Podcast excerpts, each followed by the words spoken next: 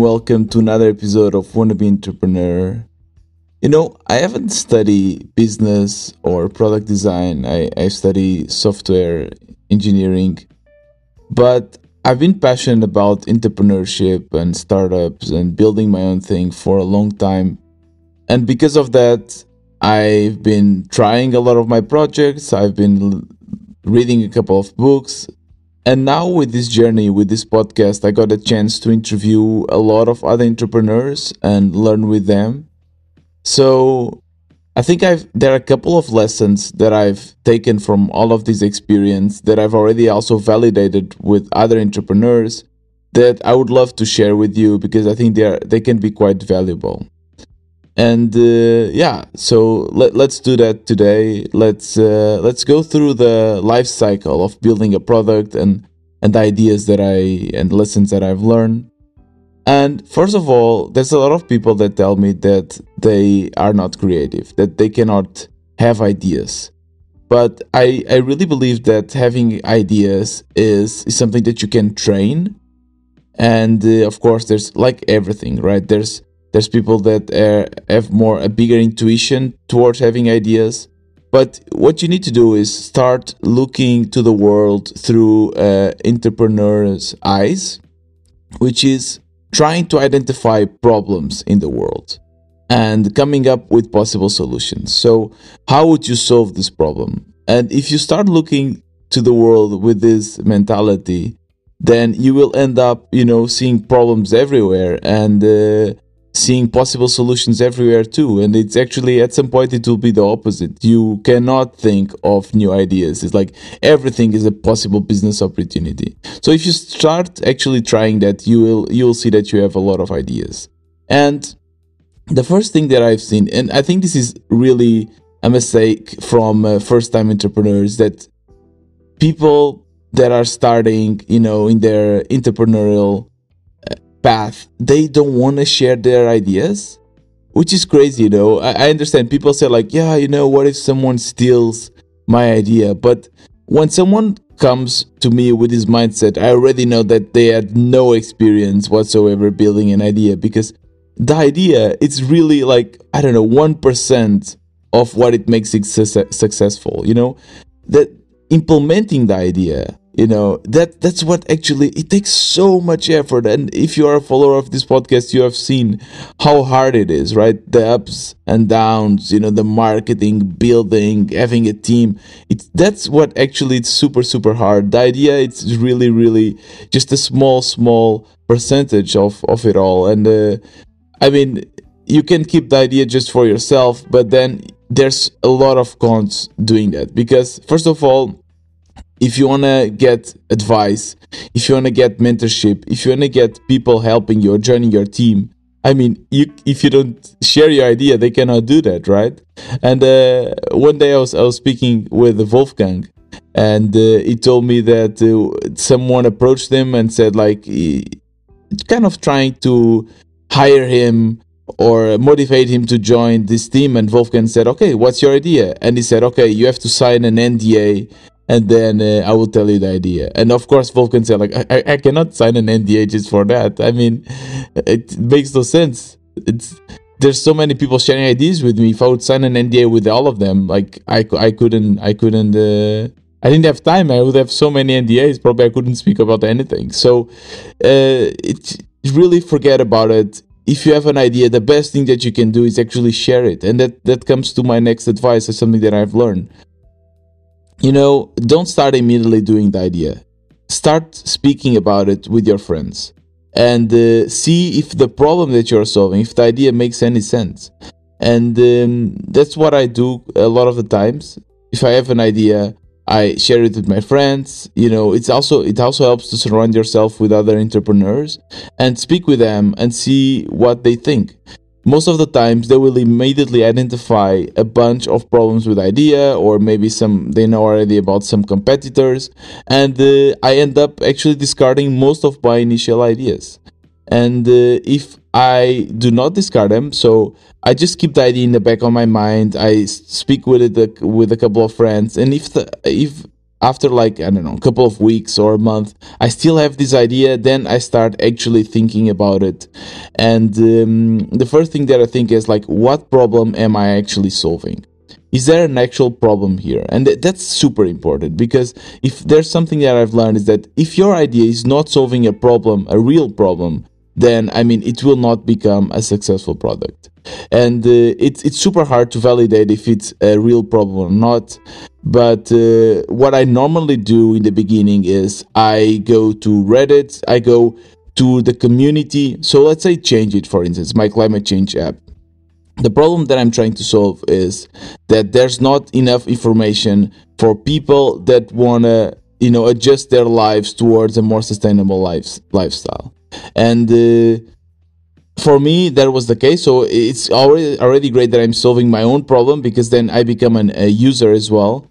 But maybe it's only a me problem. So i went on change it to the subreddits of sustainability climate change and I asked about it. I asked like, is this a problem? Do you also have the, the same problem as me? Are there any other apps already that you use? And I start doing both a market analysis and seeing if there's actually a problem on it. And it's it's a great first indicator because if everyone says, oh, yeah, no, that's not a problem, then probably you're not solving anything. But uh, if you know people start saying yeah this is great i would love to have such an app blah blah blah then this means that this might be a good you know a good uh, problem for you to solve. And uh, of course, that this doesn't mean that the problem still exists, you know, or it's big enough, or there is a big enough market. Because that's another thing that, to be honest, I haven't explored that much, but I know which is super important, which is how big is the market. So, how many people potentially could use your app? This is something that I know it's super important, but unfortunately, I haven't focused too much on it. Probably I should, and I will do another episode about it. But um, so okay you you spoke about it with your friends. You cannot stop thinking about this idea. You validate that probably this is a problem that people won't solve it. And uh, what's the next step? And this really depends on your background.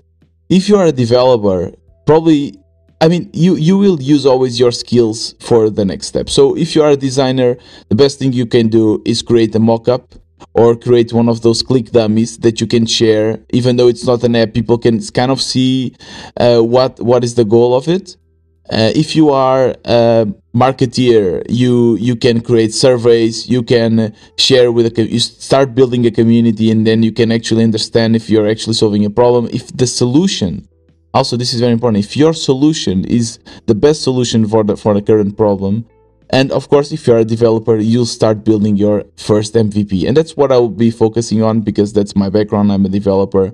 And uh, most of the people I interview, they're also developers.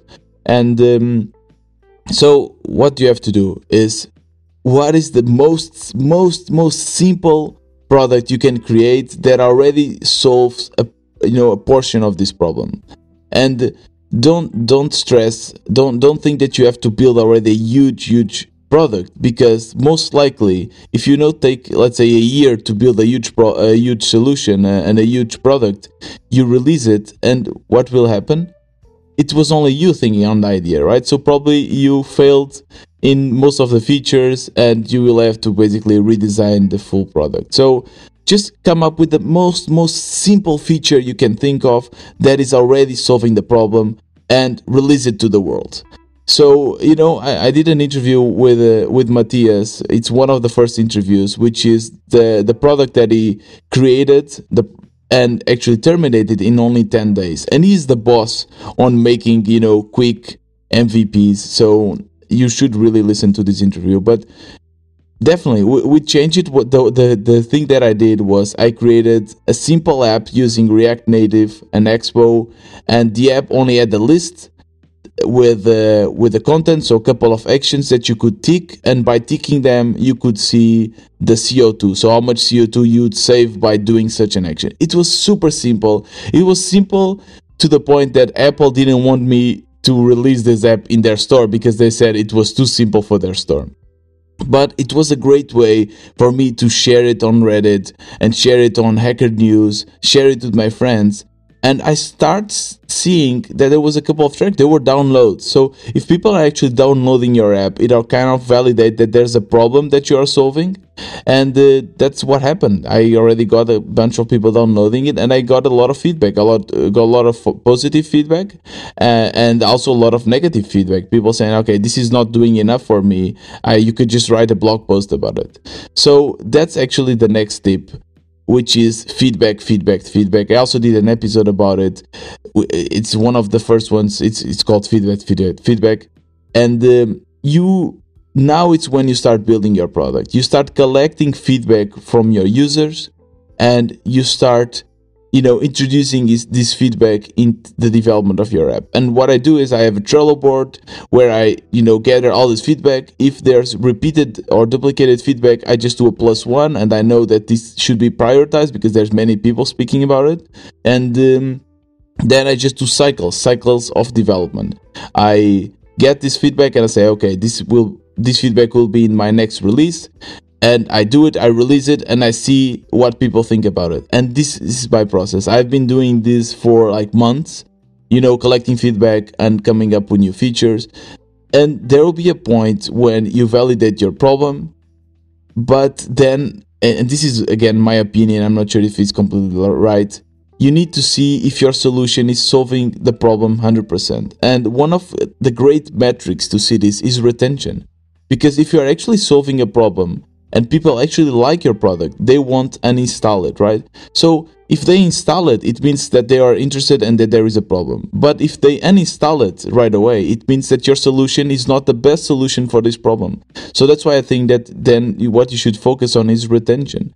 And uh, that's kind of what i've that's the stage where i am at with change it there's a the retention has been you know growing but it's still far from ideal. There's a lot of people still removing the app. A lot of things that i can learn and improve and that's basically the stage there that i'm developing now one thing that is also very important, and I really believe that you should start thinking about it since the beginning, especially if you are a bootstrapper. So this means that you don't want to get, you know, raise money or anything. You want to build it, you know, you want to keep your the app for yourself, and you you want to build it with the minimum amount of money possible.